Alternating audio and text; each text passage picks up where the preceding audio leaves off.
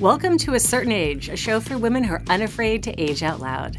In the early two thousands, Laura Cathcart Robbins was a budding author, had two young kids, and was married to one of the most powerful men in Hollywood.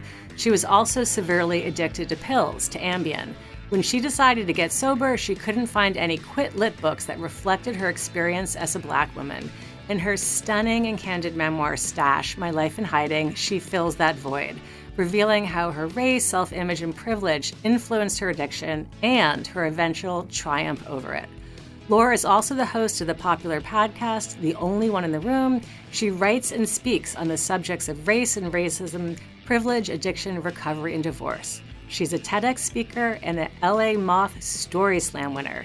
She joins me today to talk not only about what it takes to save yourself from addiction, but what it means to take charge of your happiness. Welcome, Laura.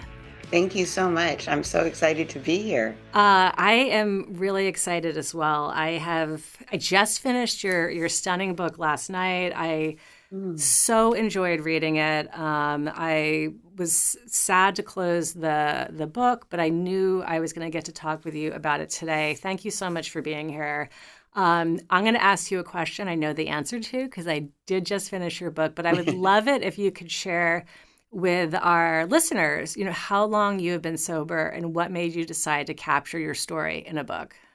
So I'll be coming up on fifteen years sober. Uh, I got sober in two thousand eight. That's the year I concentrate on in the book. It's about a ten month period during that year. And I was um, in a At the time in two thousand eight, at the beginning of the year, I was in a high profile Hollywood marriage, and I was uh, losing a battle with uh, really debilitating Ambien addiction. I had, had and have two sons. They were little then, and I had just been named the P A president at their school and been asked to join the board of trustees. And I made the decision, the very painful decision, to get sober. And I am someone who didn't graduate from high school or go to college. I have always navigated everything through books. And I wanted to discreetly browse the shelves of my local bookstores and find a book about someone like me who was going through something like what I was going through. And then from there, figure out how to navigate it. And I could not. Um, I couldn't then, and a few years later, I didn't see any, and, you know, it just seemed outrageous to me that most of the books about, um, actually, most of the books about addiction are, are definitely written by white women, um, but also about divorce. You know, you just don't see that many books on divorce written by women of color, and And, you know, I was obviously going through both those things, and the books on addiction that were written by Black women usually included like drug dens and prostitution and, you know, just kind of a hard scrabble life. And it's not my story. So in twenty twenty, um, I made the decision that I was going to write the book I needed. That's such a... Um... A, a powerful thing. And that's a, a theme that I hear from a lot of guests that come on this show, that they created either the products or the resources or the uh, or the books or the conversations that they needed that were absent. Um, yeah. I, I, I had done some, you know, Googling and research. I saw you wrote an article in Good Housekeeping that talks about the sober space as being predominantly white. I just had a mm-hmm. guest on a few weeks ago, Thanmeet Seti, who wrote a book called Joy is My Justice, which talks about how the wellness space is predominantly white. And, and she wrote her book in, in response to that. Uh, being the only person, um, you know, of color in certain situations and circles has got to be very isolating. I know you share in your book that, you know, in your elementary school, you were often the only Black student. You know, you were in the sort of white Hollywood power broker circle. Even in rehab, um, you had the experience of being the only Black person. You know, mm-hmm. I would love it if you could share a little bit more with our listeners how that informed, um, or if it did inform your challenges with pills, and did it play any kind of role in your being able to get yourself back on track? Yes. I actually have Joy is for Justice on my desk right now. Oh, you're kidding. That's... No, it's a, like, no, she, she and I have been in, in contact. We're going to try to do an event together, but That's so amazing. I literally just got the book. She's yeah, she's excited. Wonderful. We had a we had a great conversation. Oh, that's so good. I'll I'll be sure to listen out for that. Um. So yes, being a a, a young Black kid, um, you know, I was five, six, seven, eight, nine, ten in Cambridge, Mass, and during those years, I was the only Black kid um, in my class always, and and at times during that time, I was the only Black kid in my school. We were really um, poor when I was growing up, like welfare poor, food stamps poor, but we always lived in nice neighborhoods. We lived in a an upper middle class, uh, a middle class Black neighborhood, um, in you know the the tiniest, like cheapest apartment in this neighborhood. It was really a duplex, and I went to private schools because my mom just got me scholarships and supplemented with. By asking other people in our family for money. And so I had this this dual experience right away where I knew that there were certain things that I could do and say at school that I, that wouldn't fly back with my friends in my Black neighborhood and and vice versa. So it, it didn't it didn't feel like it came at a cost to me. I just learned really quickly how to edit myself. And like, okay, this is, you know, I can move this way here, but I can't move this way here. And if I talk like I do at school, I get accused of talking white. And, you know, when I'm at home and vice versa, not in my house, but in my neighborhood. And, and so, you know, the other thing that, that became really clear to me was that I was the representative for Black people for all my white friends growing up. They didn't socialize with any other Black people. So everything that Black people were was me. And so there was this immediate kind of understanding that I needed to be as good as or better than them, because otherwise the perception would be that Black people are less intelligent, that they are, you know, whatever it might be. If I wasn't, I was already poor, so I had that going against me. Um, I didn't want to have any more strikes against me. And It was a it was a subtle understanding. I wasn't conscious of it all the time. It was just something that I did and carried that with me into my teenage years and my my young adult years. I I found myself, you know, when I entered the workforce, again, as the only, I was either the diversity hire or just happened to be the token in wherever I was. I was rarely in the company with other Black people at work. And And that was okay. I, I didn't really mind that. I, I didn't feel, I never felt like people were um, bigoted toward me or, or I, I don't, I guess, I guess that's it. I didn't feel like people were bigoted toward me, but I certainly felt fetishized um, most of my, most of my life by, by the white people or the dominant culture, whatever that was in my life, and, and accepted because I was exceptional. But not because I was just me. And and so, you know, being a, a young mom, well, I was thirties mom, but I felt like I was young. that's, that's young. Yeah, probably yeah. In L A. I had my first baby at thirty, and I remember going into the O B G Y N's office, and they're like, it's so nice to have a young mother. And I was like, what? You know. Yeah, yeah. Like I didn't have a geriatric pregnancy like a lot of my friends are having now. I was... and both my kids before I was thirty-five, and and and just, you know, um, waiting, like trying to figure out how to be a mom, how to, because I didn't know anything about being a mom. I it's not the babysitting kid. I didn't particularly like children before I had mine, and you know, there was this perception of me and my husband at the time that we were like this perfect couple, and I just. And we were this obviously, this interracial, not obviously, we were an interracial couple. He's white. And I just, you know, I wanted to make sure that that I held that perception that that I had created when, or, or what I, I wanted to make sure that I held what I thought was the perception of me that I created as a little kid, that I was as good as or better than everybody. And, and so that took a lot of manipulating. Um, when I found pills, that was part of the burden that I was trying to relieve myself of.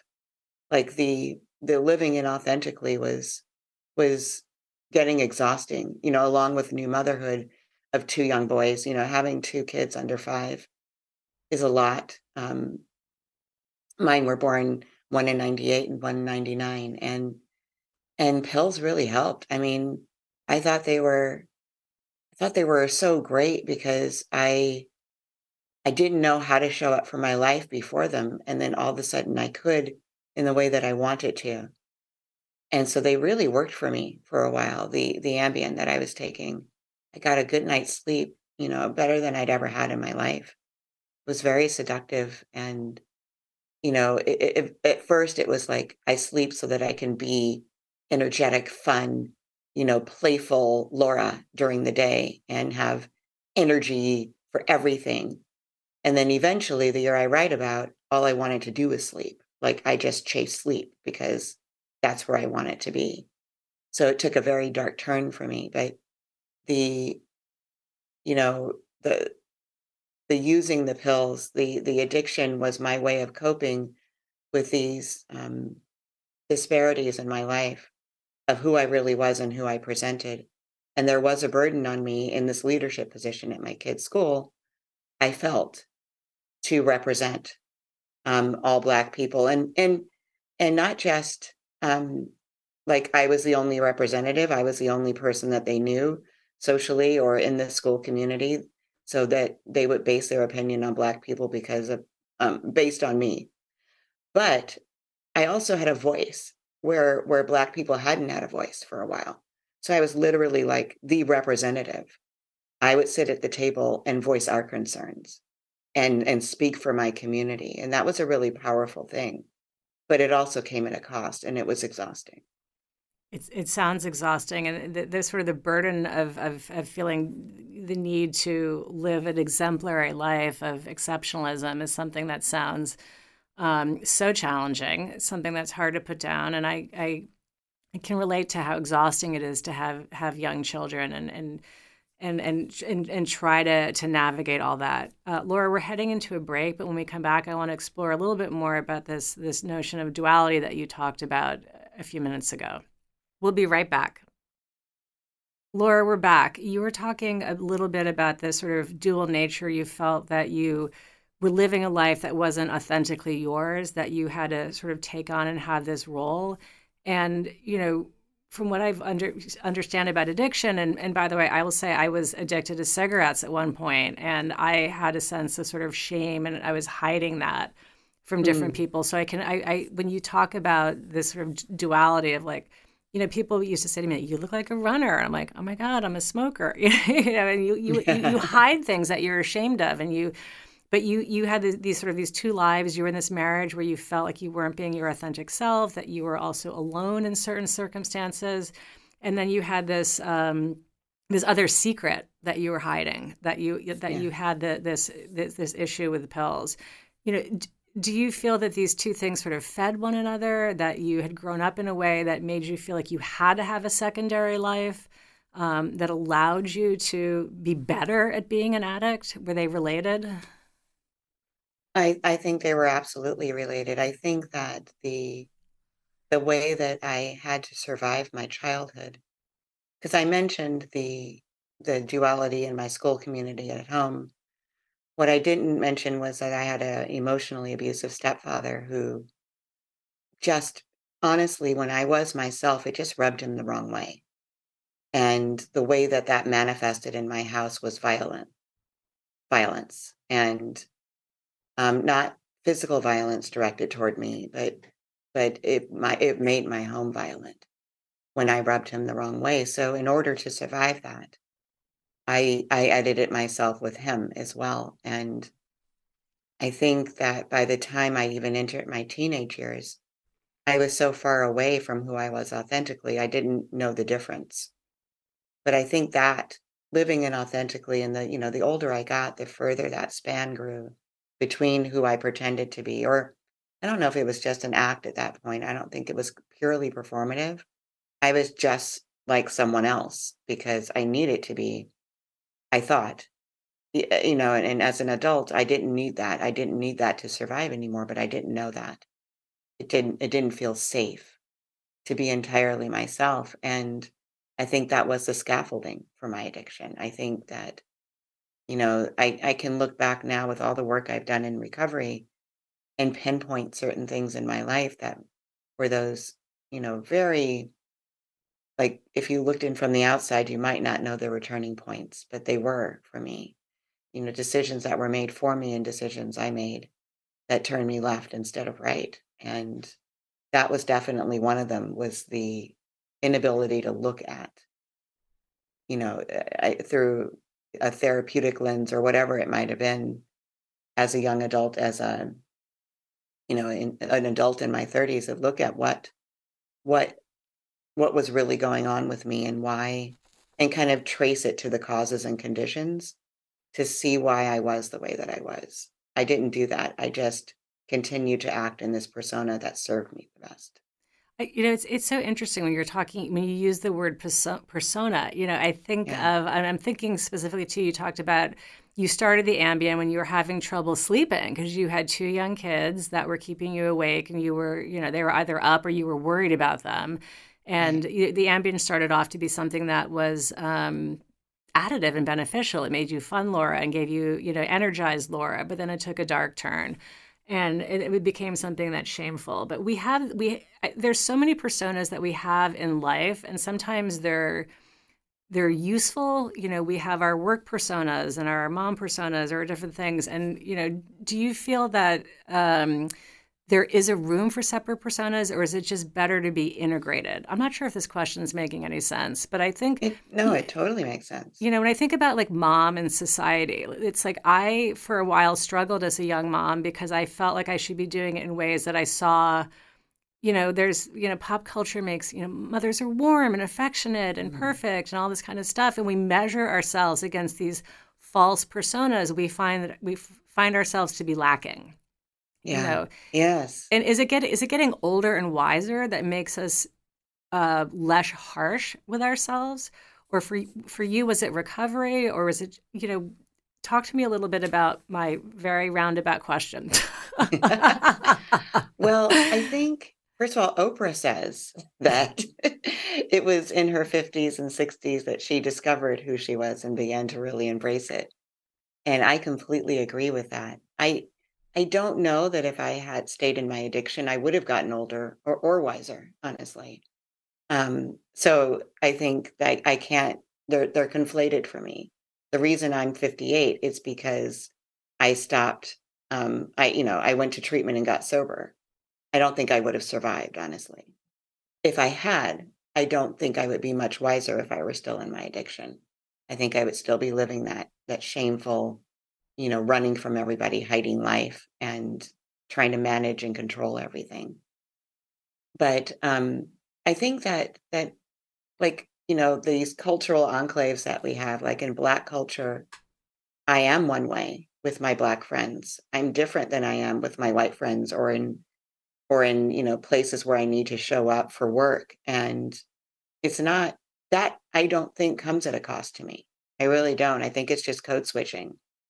And I think it's natural. I think that there's a language and a lexicon that my Black friends and I use. There's a shared experience, you know, rooted in in in being Black in America, which is a different thing than being Black in other countries. And and it's um it it just it gives us this this way to talk to each other that is different. I I I think that that is, you know, not just Black people. Like I said, any culture. You know, if you look at like Um, Jewish culture or Greek culture, there's there's a way that we connect. I, I consider myself like an honorary Jewish person because my my kids are Jewish and my ex-husband was Jewish, and I spent so much time, you know, making um, Shabbat dinner and all these things while they were growing up. And I love that community. There is a way in that community when I'm there that I act and talk in a way that I don't when I'm with my Black friends or out in the dominant culture. So There's,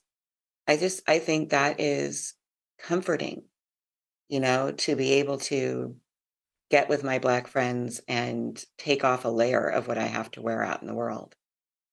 Um, I think it's, I think it's fun. I think it's like, you know, like when you were like with the cool kids in high school. I know, I never was, but I saw people who were I'm gonna say maybe I might have been cool adjacent. I don't know. I, yeah, I, I, won't, I think I, I was cool I adjacent. Won't, I won't use the word cool, but like I was smoking, so I was trying to be cool. Right. That was really cool. Like I never so did that. Cool. But that was I, super cool. I yeah. know. I'm joking. I am definitely joking. Nothing cool about being addicted to cigarettes. no, no, and that's. I mean, that's a real addiction too. Like, yes, totally. It's, it's it's one of those things like alcohol. Yeah. Um, where it's legal and it's easily obtainable, but um, you know, you can't, you can't, can't like, you know, think that this is something that you can put down easily just because it's sold legally. Right. Exactly. Yeah. It's one of the, one of the, um, yeah, our society makes it easy to, to, to do things that, that, that, that are not good for you. Um, yes. Laura, I want to ask you about something that you, you've heard in your book. You, I, first of all, I love this word that you made up, and it's called shied, uh, which is yes. where you marry shame and pride. And that you said you kept your struggle hidden because of this, because of, of this notion of shied, right? Like, I'm just too proud to ask for the help to mm-hmm. fix what I feel so deeply ashamed about. And yes. I... I think that's so great. And what, what you just talked about, we were talking about sort of code switching and personas, that they don't come as a, at a cost to you. It's okay to, to it's okay to be different people, to be like mm-hmm. a multifaceted person that exists differently in different spaces a little bit, depending upon where you're with and who you are, because it doesn't cost you. But shied does cost us. And yes. I um, think this is such a phenomenal word that I'm glad you brought into the lexicon. Do, do you feel that your recovery has made it any easier to ask for help? Because that, that you know, going to rehab is a, is a gigantic immersion experience, and and, mm. and and becoming vulnerable and asking for help.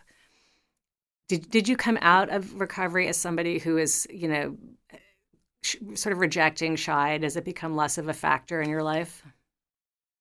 Yes. For sure. Um, but I don't make sounds decisions. Like there's a but there. Well, I, my, the way I live my life is I do my absolute best not to make decisions based on fear.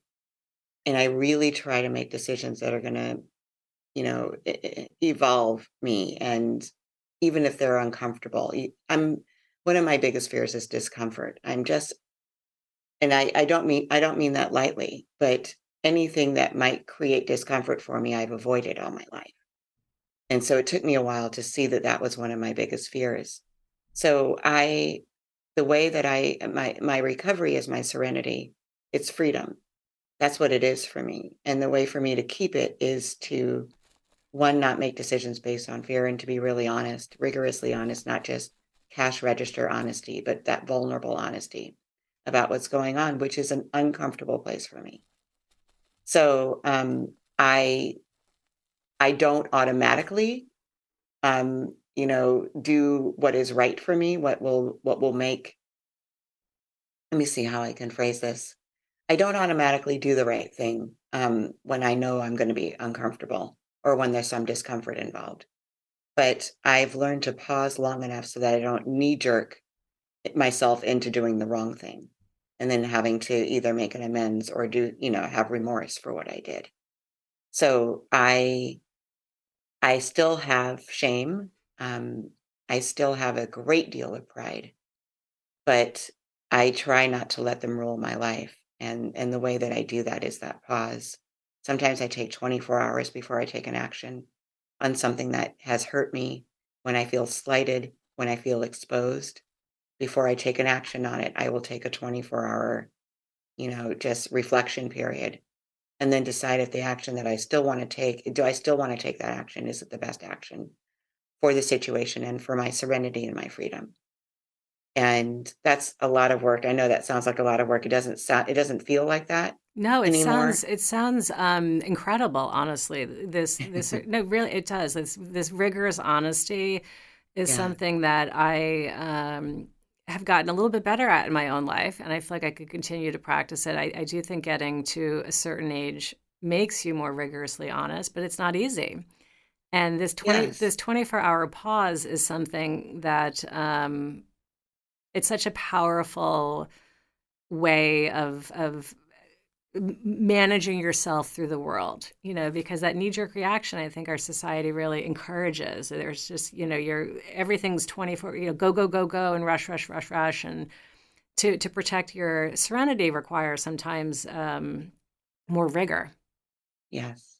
And that's not to say that I don't ever, you know, act in the moment, because I have for sure, but I do my best not to. I do my best to give myself the gift of that so that I don't engage in behavior that brings me closer toward, you know, that Ambien or the warm swig of vodka that I used to wash it down with. I, I try to um, take actions that bring me closer toward that peace and serenity and joy. Like, I live a really joyful life. I love my life. I'm so grateful all the time. I try to stay generous and curious and in gratitude um, because I get to live this life that is incredible. And, and, and it's such a gift too. Like, I, you know, sometimes I think like that we, you went through something that was so, so hard. You know, your, your the book opens with, um, you know, a grand mal seizure that you had at one of your children's sports events because your body was reacting to um, either withdrawal, to, withdrawal yeah. of Ambien, and just like the, the physical challenges you went through, the emotional challenges you went through of, of having to leave your home, fly across, you know, several states to, to go to rehab, and, and just all the the courage and all the physical challenges it took to to rid your body of this, you know, stuff that you were addicted to. So you, you you've you've done all the hard work, um, but you know, we anyone who's listening to this who hasn't even experienced addiction has has gone through something hard with the pandemic. We've all had to deal with like dislocation and fear and and and um, sort of reorienting how we are in the world. And I think that um, there's something about just getting also to midlife, which is like sort of a crucible of change. Um, mm-hmm. And yeah, again, like, I feel like my question is not going anywhere. Like, but I just, you know, I, I, I, I'm so fascinated by, you know, what you went through and how you've, how you've carved out this, this, this new life for yourself. And, you know, you at one point say in your book, you master the art of hiding in plain sight. You know, it's right in the cover of your book, Stash: My Life in Hiding. You know, yeah. Do you feel that getting sober has made you more visible and able to take center stage in your own life? Oh, completely. I mean, the way that I am sober, which is the twelve-step recovery, there's there's just kind of no way you're going to be as so- sober for as long as I am and not have told your story. Um. And I've told my story so many times, like in in ver- a variety of rooms, to people I know really well, to people I've never met.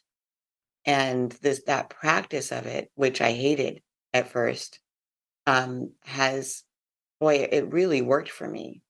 So it was, you know, like shame can't live, or shame needs to live in the dark, or something like that. That's the expression. So opening it up and shining a light on what I was ashamed of, one, not only got me several Me Too's, not the hashtag Me Too. Yeah, the good, but, the good ones. We're like, but the good ones, like, right. oh, I, I know that feeling, or I had that experience. And two, like, I could write this book and I can talk to you about it without re-traumatizing myself, because I don't feel that anymore.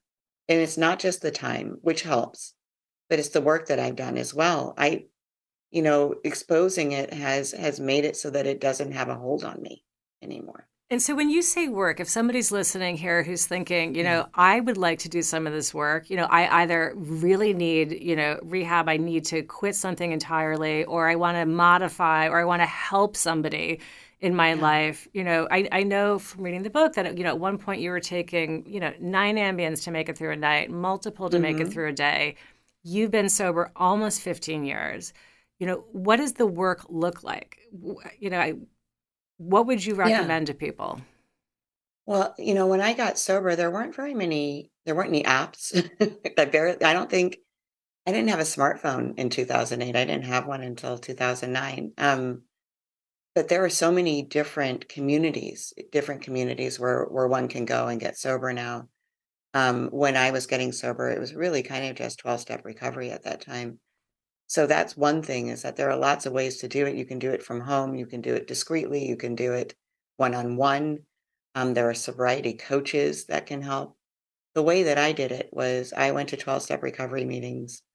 Um, I got a sponsor, and um, I went through the twelve steps. Each one of them, um, you know, required some writing and some some introspect, and, you know, really just this kind of uh, years-long self-examination, um, which which help meditation helped with that for me. I meditate every morning and I work out every morning, as you know, because I told you I was going to be coming from a workout today, and and that's part of my recovery, honestly. But also just, like I said, going back through my my my life and looking at where all these things started, and without judgment. You know, oh, so I started hiding here at age five. I was a kid. Of course I did. It was survival. That makes perfect sense. Now, do I need all these coping skills, you know, that I developed when I was five as a fifty-eight-year-old adult? Probably not. Let's look at them, you know, and see which ones are useful and which ones aren't. And the ones that aren't, then I start looking at how I can minimize my usage of them and then hopefully eventually eliminate them, so that I can live in a way that is freer, a life that I'm proud of, a life that doesn't include as much shame or pain or discomfort, because a lot of the shame, pain, and discomfort came from me, my efforts to hide what was going on. Yeah, absolutely. You know, um, I, I think, like you'd said earlier, the, sh- the shame, like, you know, must it requires darkness, you know, to thrive. Yes. And when we when we turn the spotlight on, and when we just, you know, when we share, when we say things like, I have menopause, you know, painful sex, dry vagina. Everyone's like, me too, me too. This is like, I'm thinking of just conversations that I've had that I like, you know, yeah. I used to sort of feel reluctant to talk about. And now I'm like, hey, like how long, like, how's your vagina? You know, like, like in conversations, because it's, then it normalizes things. And, yeah. you know, and if people are suffering, then they share, and you can get help and information, and you don't feel alone. And by the, when you actually share what's going on in your life, you discover you have a lot of company. Um, and it, it, sometimes it can feel very lonely if you're just, you know, suffering, suffering alone. Um, right. Wh- you know, I want to ask you something about what your sober sponsor says to you in the book. And, you know, I want to maybe end on this note before we move into our speed round, because I think it's important. To, it's sort of, this is a segue of, of, of sharing and, and, and not feeling ashamed. Your sober sponsor says to you, quote, you know, we are not bad people trying to be good. We are mm. sick people trying to get well. And yeah. I, I just flagged this because to me it sounded like one of the best descriptions, you know, of addiction that I've ever heard.